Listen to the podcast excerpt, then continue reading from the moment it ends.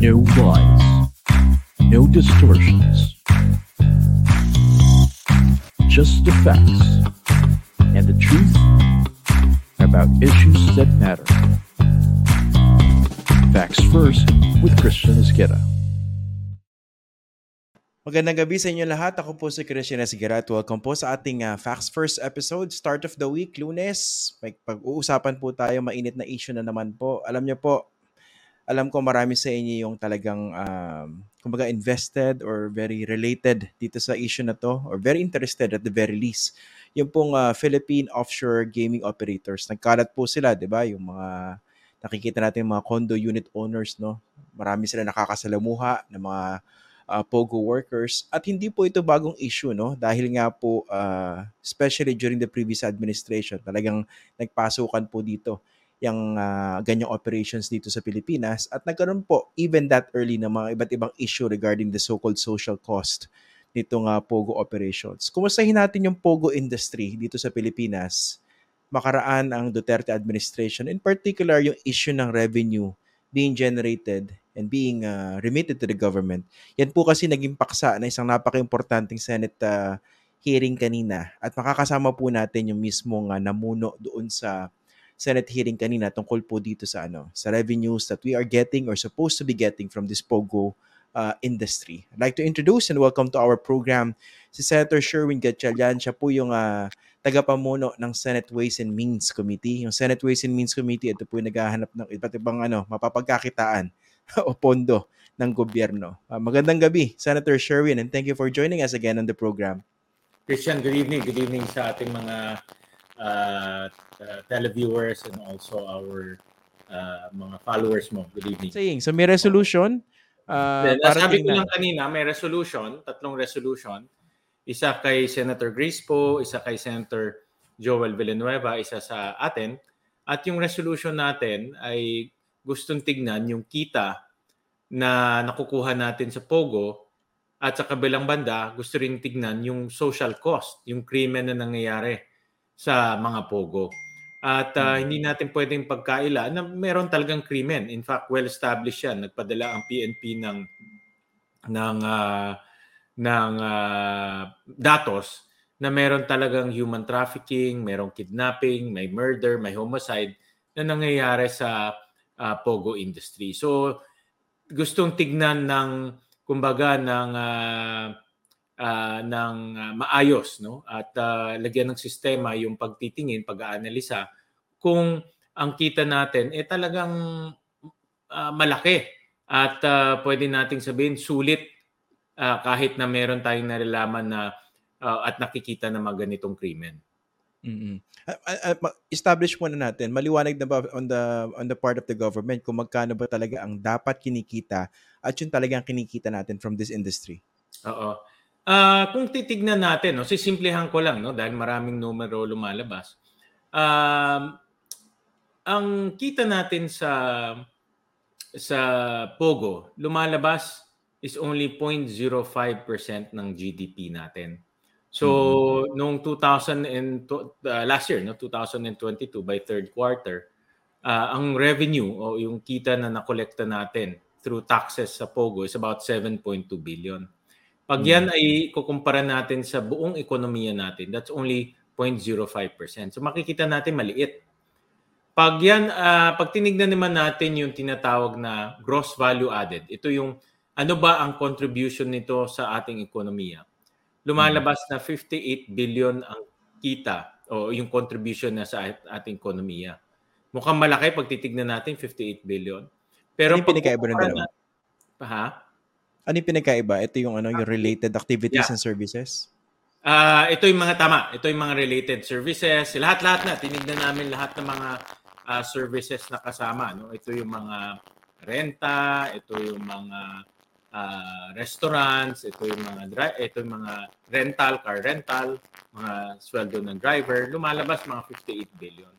Pero mm-hmm. kung ibabangga mo ito sa buong ekonomiya natin, that's about 0.27%, 0.27%. So, in both cases, taxes and contribution, less than 1% siya. So, makikita natin, maliit lang talaga ang contribution ng POGO sa ating ekonomiya. So ang aking argument, kung maliit lang naman ang contribution nito sa ating ekonomiya, eh bakit natin tinitiis yung krimen na uh, nakikita natin at yung krimen na napatunayan na ng PNP? Hindi natin na-factor doon yung takot. No? Ah, kahit takot, takot ako eh. No? Pag lumalabas ka, tapos makikita mo na may mga ganitong kidnapping, may ganitong mga homicide, takot tayo lahat. Ang gusto natin katahimikan, hindi uh, takot na nang nangyayari.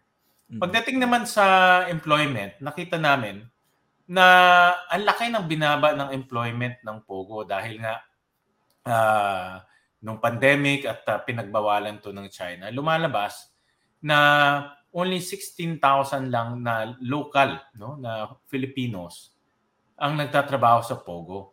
Mm. Uh, that's less than point uh, that's about 0.04% ng total employment. So makikita natin maliit ang contribution ng Pogo pagdating sa total employment. At 16,000.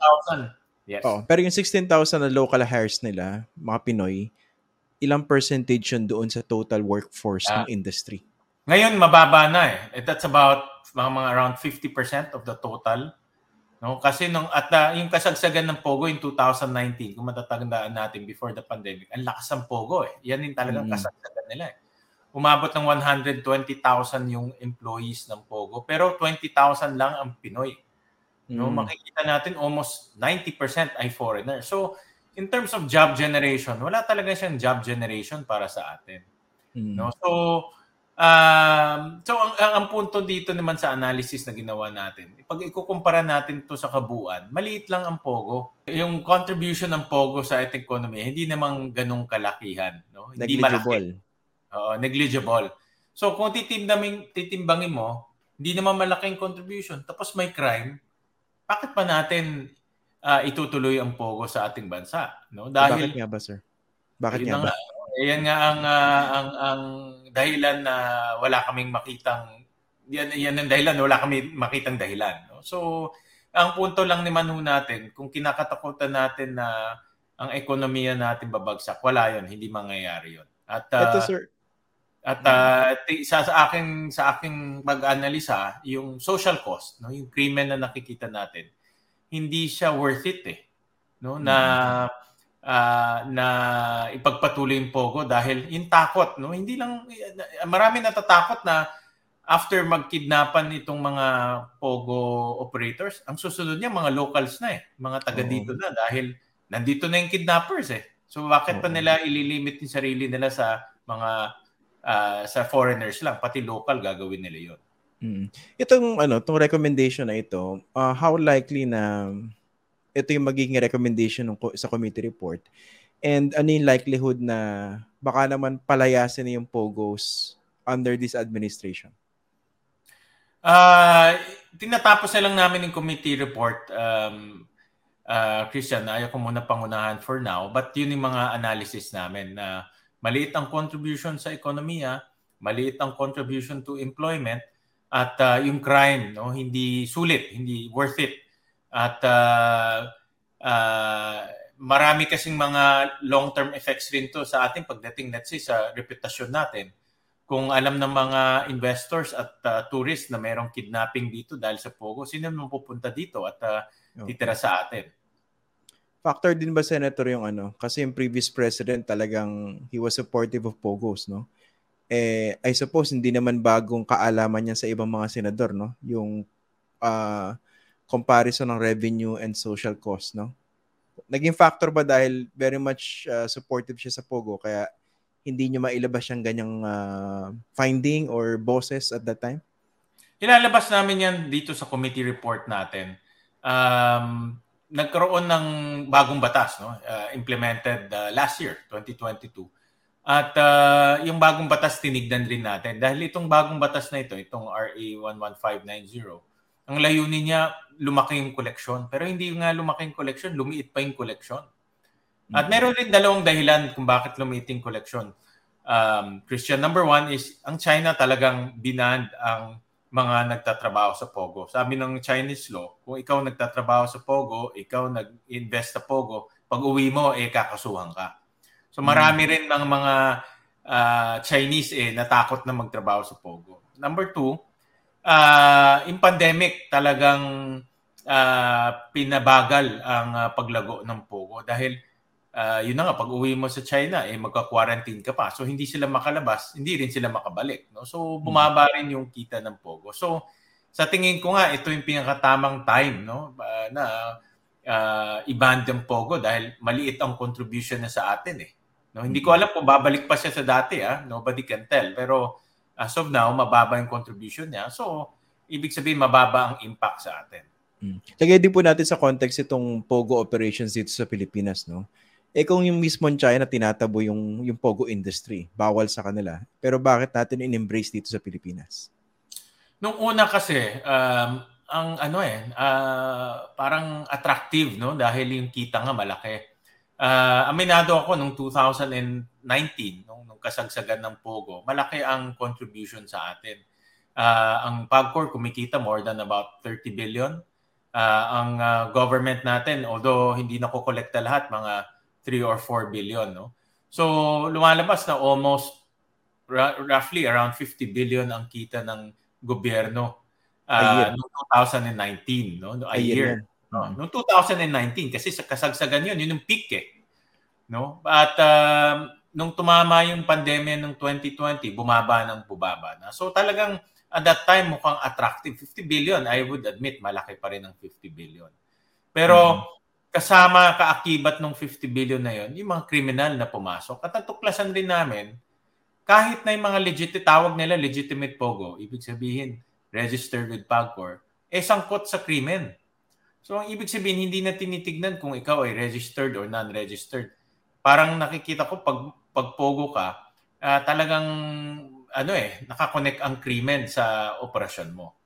Okay. Mag-elaborate tayo ng konti, Senator, dun sa crimes attached to the industry. Kasi I think before the pandemic, may nakausap ako isang PNP official na in charge dyan sa mga kidnap for ransom activities sa industry. Mm. Kinikwento nila, una kasi akala ko, ang dinudukot ba Pilipino? Hindi pala, no? Foreigners. At mm. anong bibiktima, yung Pogo operators sa foreigners din dito sa ano, na nag-ooperate sa Pilipinas.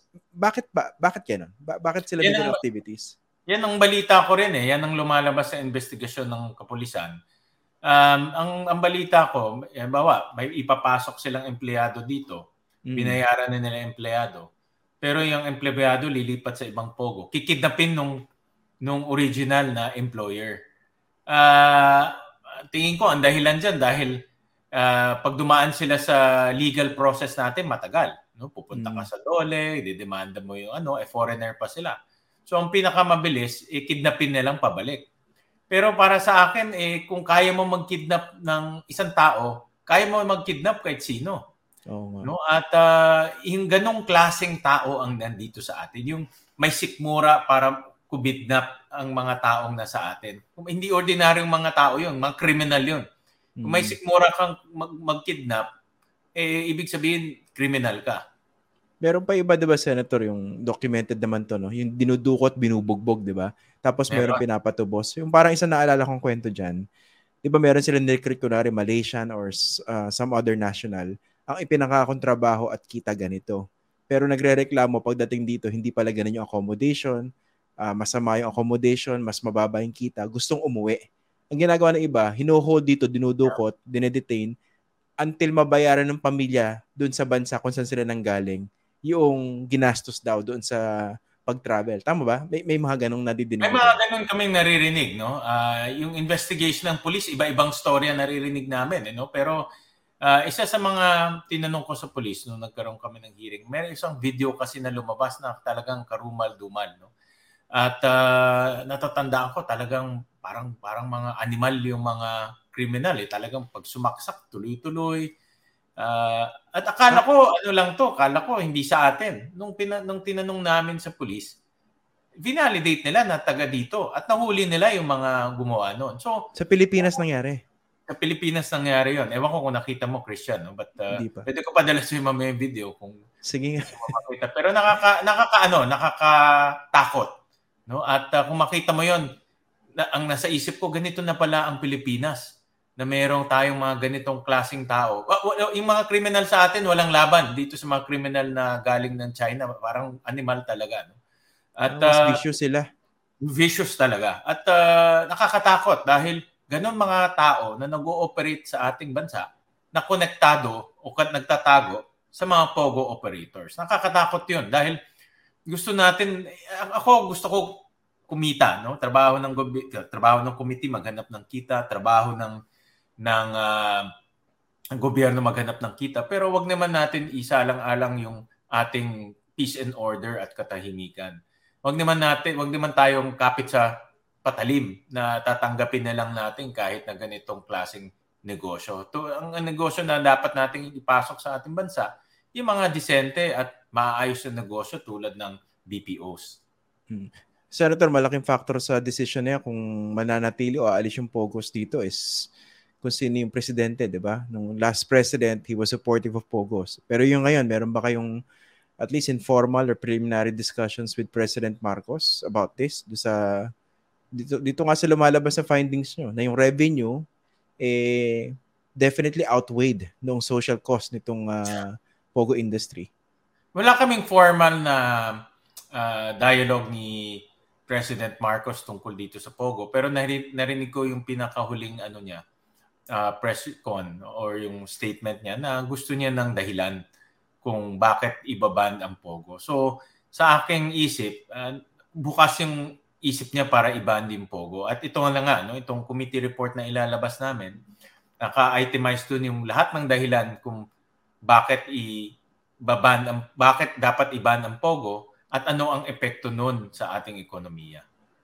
Mm. 'Di ba na, na-cover din yun ba 'yon? Nadidinig ko rin 'to, yung real estate uh, valuation talagang tumaas and medyo mm. nahihirapan yung mga middle income Filipinos, yung tipong nakapag-ipon gusto makabili ng kondo. Kaso dahil sa dami ng pogos na rumerenta, floor by floor buildings, tumataas yung valuation.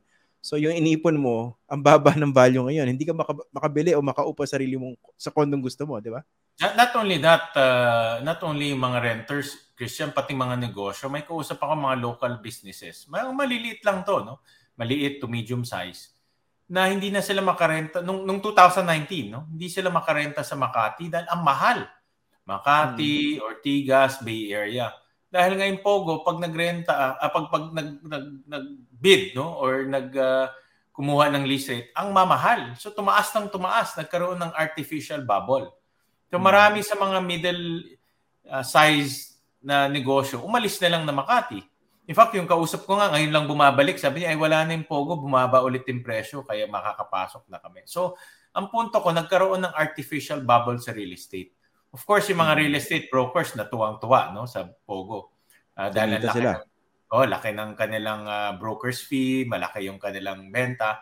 Pero yung mga, yung actual naman na nagre-renta, lalo na yung mga local, sila naman ang kawawa dahil tumaas ng tumaas yung kanilang binabayaran.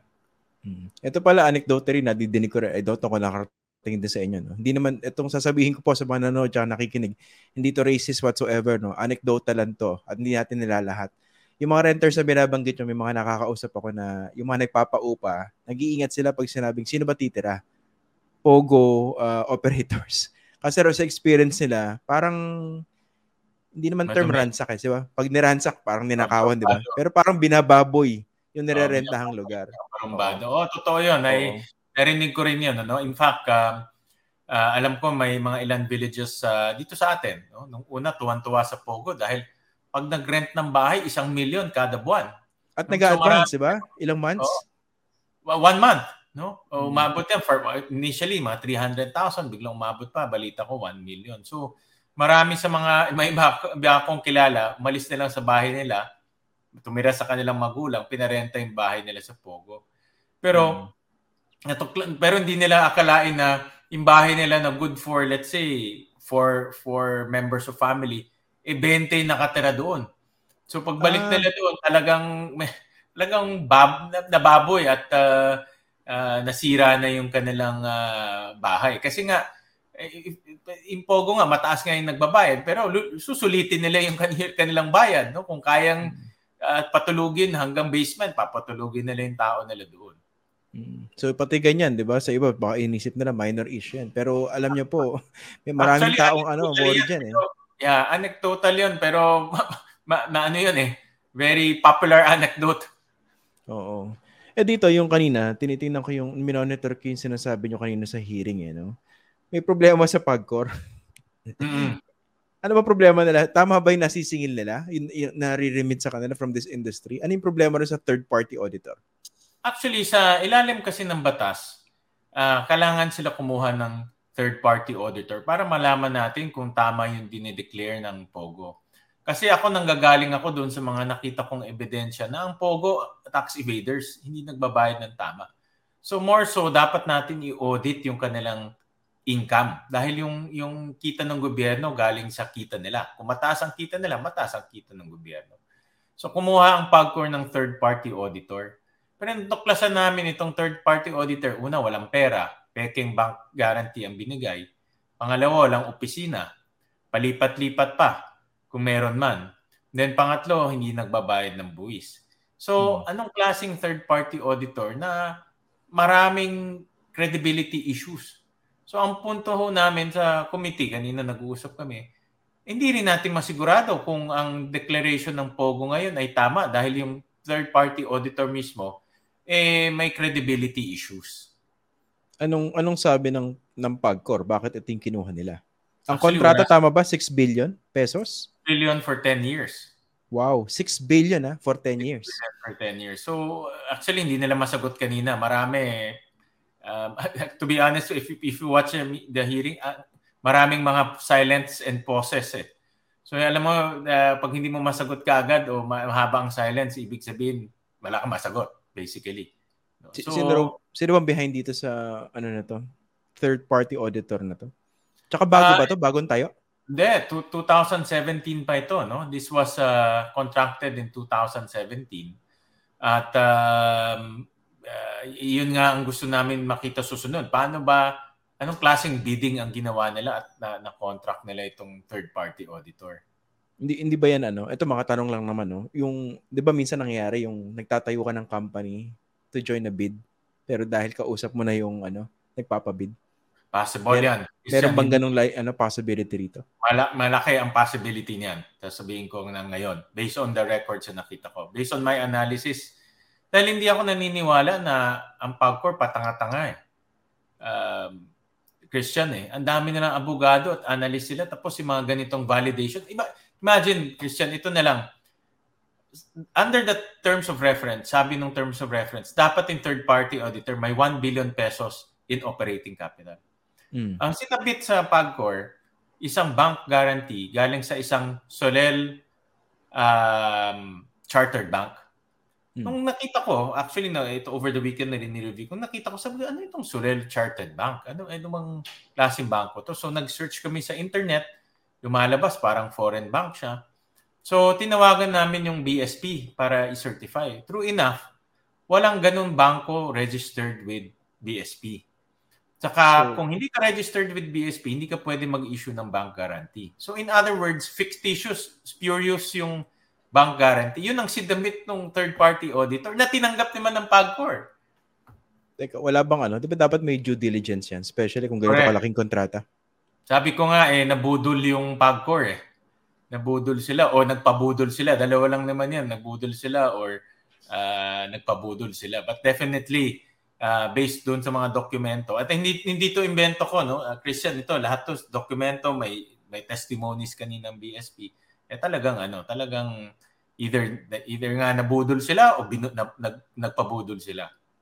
Ba bali Senator, ang required uh, operating capital is 1B, tama ba? 1 billion. 1 billion. 1 billion. Magkano yung guarantee? Same uh, 25 million dollars. So mga okay. 1 billion plus. No? Okay. Eh saan daw yung bangko na yun kung hindi registered sa BSP? Nasa Tektite siya eh. Pero uh, nung tinawagan... May opisina dito. May opisina dito. May opisina dito. Nung tinawagan ng BSP nga kanina on the spot, the whole morning, walang sumasagot sa telepono. Di ba kung ikaw, kung tatawag ka sa BDO, Union Bank, or Metrobank, may sumasagot sa hotline. Ito walang sumasagot eh. eh yun pa lang medyo doubtful na no, na walang sumasagot sa linya isang bangko.